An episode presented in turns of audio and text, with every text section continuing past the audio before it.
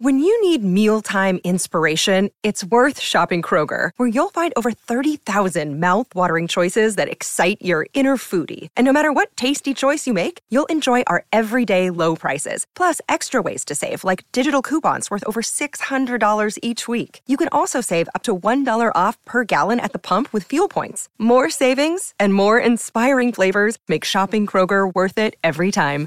Kroger, fresh for everyone. Fuel restrictions apply. Another day is here, and you're ready for it. What to wear? Check. Breakfast, lunch, and dinner? Check. Planning for what's next and how to save for it? That's where Bank of America can help. For your financial to-dos, Bank of America has experts ready to help get you closer to your goals. Get started at one of our local financial centers or 24-7 in our mobile banking app. Find a location near you at bankofamerica.com slash talk to us. What would you like the power to do? Mobile banking requires downloading the app and is only available for select devices. Message and data rates may apply. Bank of America and a member FDIC. I had to go about it, write it out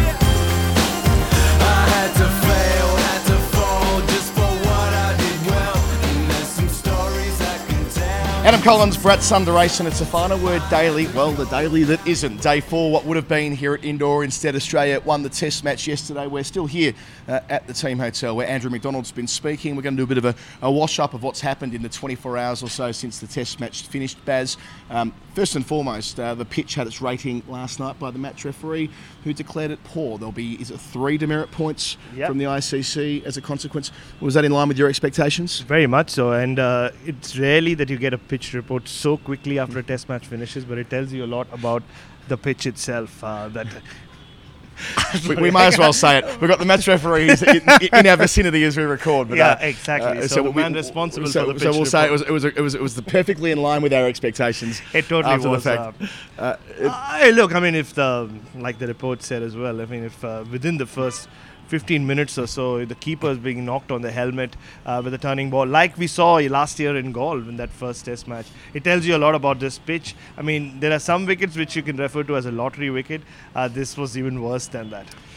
so we, we've heard from the Australian coach. Obviously, there's this palpable sense of pride around the group at the moment. You stayed at the ground while they were there, uh, having a couple of beers yesterday. They stayed for a long time there. They were savouring the moment. Oh, very much so. Uh, in fact, I was waiting for them to leave because I was taught very early on in my career, Adam Collins, to not leave till the team has left. After a point, I did want to leave. My laptop had run out of juice. My phone had no battery, so I have wanted to leave, but I did not. And yeah, I would match finished just before 11 a.m.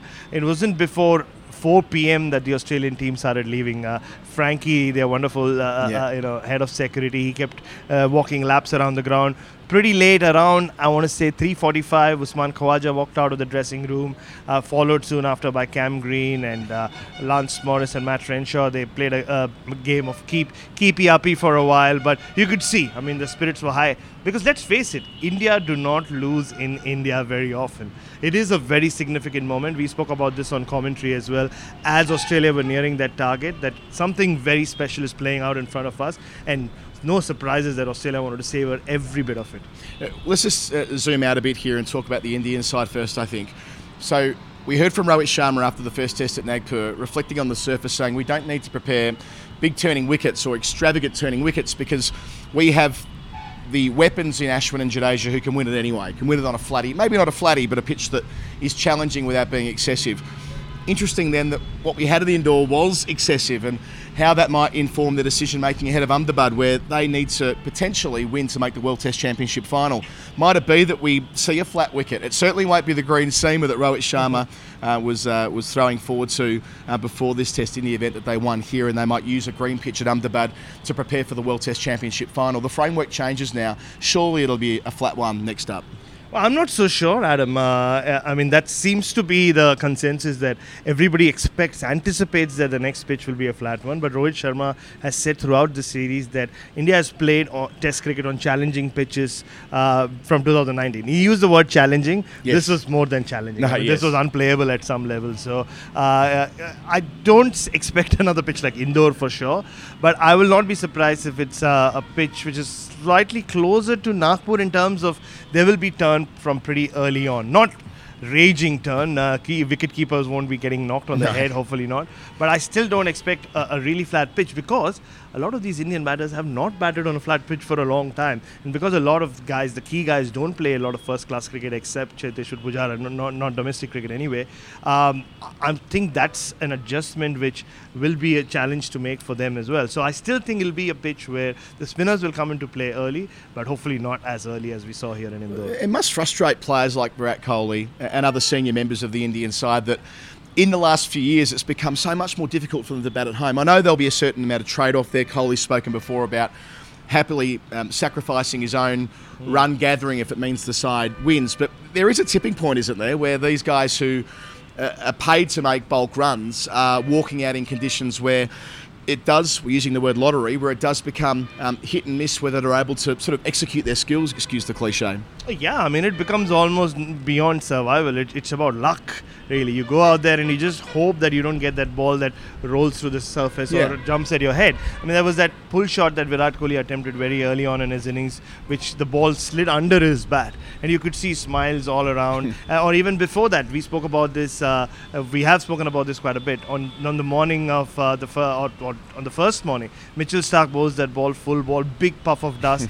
ball gets to Alex Carey on the bounce. They were And all laughing. They were all laughing. they, they realized that well, this pitch is not a test wicket, A- Sure. a- and I think you're right. I mean that balance has been tipped way too much in favor of uh, uh, it of like assisting spinners, but it also undermines how great Ashwin and Jadeja are Yeah. as bowlers and Akshar Patel. I mean, they will be the first ones to say we don't need pitches like this to beat opposition teams. Ashwin in particular and Jadeja as well. So, and they have done it. The 2016-17 season is the one that everybody talks about in mm-hmm. India, where England made a lot of runs and India just made more runs. And then in the second innings, Ashwin and Jadeja were just too good for England to survive a second time those are the kind of pitches we were used to seeing Test cricket played on in India. But in the last few years, and especially this series, it's skewed way too much in favor of uh, bowlers, but also I think in, in, in terms of Test cricket where there is no balance between bat and ball. Uh, from Australia's perspective, they're just chuffed that they're able to ride the bumps through the test. Um, Andrew McDonald explaining that there were moments there where they could have dropped their bundle. I'm thinking when they went out to field the second time, they've lost six for 11. India were all over them in the second hour of the second morning. But yet they come out after lunch and Nathan Lyon's able to go to work. Supported so well in the field, those two magnificent catches by Khawaja initially to get rid of Shreyas Iyer at what felt like a really important time in the test match when Shreyas Iyer was applying some serious scoreboard pressure and then Cheteshwar Pujara around the corner on 59 when it looks like he was going to bat through the day. So they were able to when it mattered most, play their best cricket, which wasn't the case in Delhi when they got the, the risk reward calculation out of kilter on that third morning and were bowled out in the space of 90 minutes. So that's where the Australians are proud that they, they had a plan, that they stuck to it, and it paid off, and especially that they didn't they didn't lose their nerve, I suppose. Yeah, Test cricket in life, and uh, you've heard me talk about this all, all the time. Test cricket in India is a lot like life in India. You can have all the plans in the world, but India will force you to change them. Not just the Indian team, but India as a country, and just how life functions here, and the tempo of it as well.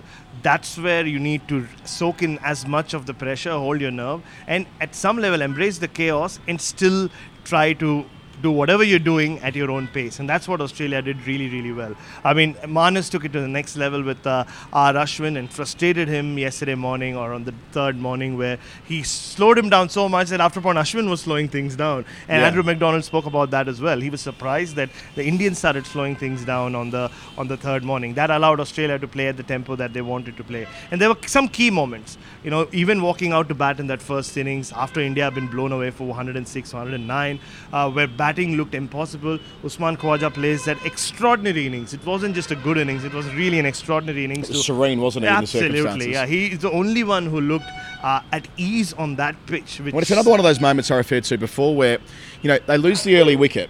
Then Travis Head's out to a ball that's retrospectively um, chalked off as a, a no ball. I mean, it feels like it's going to be a 20 plus wicket day. That, that's when Khawaja just calms things down. It kind of bolstering that point about the tempo that Australia were able to, for the most part, play the test match on their terms. They never really were able to do that in Nagpur and Delhi when it mattered most. and no, and also uh, they what happened was when the pace hastened as it does with Test cricket in India, Australia panicked. They panicked in Nagpur where they got stuck in the crease. They panicked in Delhi where they felt like we need to throw our bats at everything.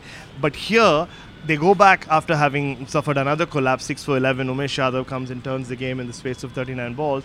Uh, but at that point, they put their hand up and say, you know what, we can stay in this game Yep. if we put on a strong bowling performance, but also stick to our plans. And the, the, the run rate, India's run rate in the second innings was telling because Australia did not let them get away at all. So even though Pujara batted beautifully and uh, as well as Khawaja did uh, in the first innings for India, uh, you the game never moved away from Australia, and that's why they were able to keep that target down to 76. And the moment that really for me counted was Shreyas Iyer going after India. Rohit Sharma spoke about it after Yep. the Australian spinners. Sorry, he said that is the kind of innings which kind of breaks games, uh, Uh, it breaks games of Test cricket here.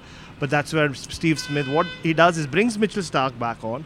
It wasn't a wicket-taking delivery, but what it also does is slows the pace down. You suddenly hmm. have a fast bowler. It's not a spinner coming at Shreyas Iyer and Shreyas Iyer taking him on. We've seen it happen when whenever Rishabh Pant would go after the opposition spinners and opposition teams would let him do that. Here they did not do that, and that's where the game turned. Yeah, it's for the same reason that Peter Handscomb and Cameron Green have earned praise from their coach, Alex Carey as well. Like big moment early on with Rohit Sharma. Um, before we talk about Travis Head, a reminder that all of our programs here in India are brought to you by Visit Melbourne and the Visit Victoria campaign. VisitMelbourne.com, uh, always routinely voted the most livable city in the world. But forget about that. I'm from there. Geoff's from there. You're from down the road in Adelaide, but you appreciate our charms as well. What we do get in Melbourne are test matches that go more than two and a half days. so get down to the Melbourne Cricket Ground where Ed Sheeran had 106,000 two nights ago, 110,000 last night to get to the Coliseum that is the great MCG, the hometown of the final word. Um, Travis Head, your hometown, South Australia.